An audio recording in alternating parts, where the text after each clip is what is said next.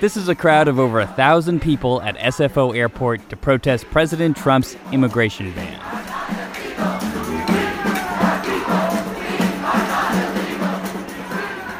Because of the ban, some travelers and refugees entering the country had been turned away. Others were handcuffed and questioned for hours. Protesters said they were trying to make a wall of sound.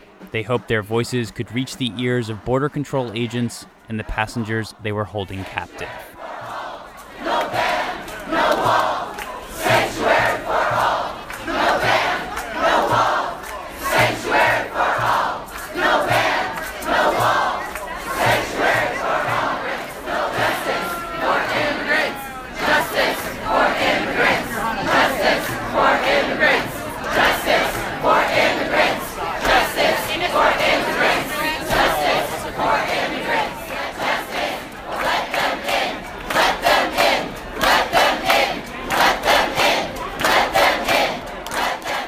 The World According to Sound is made by Chris Hoff and Sam Harnett.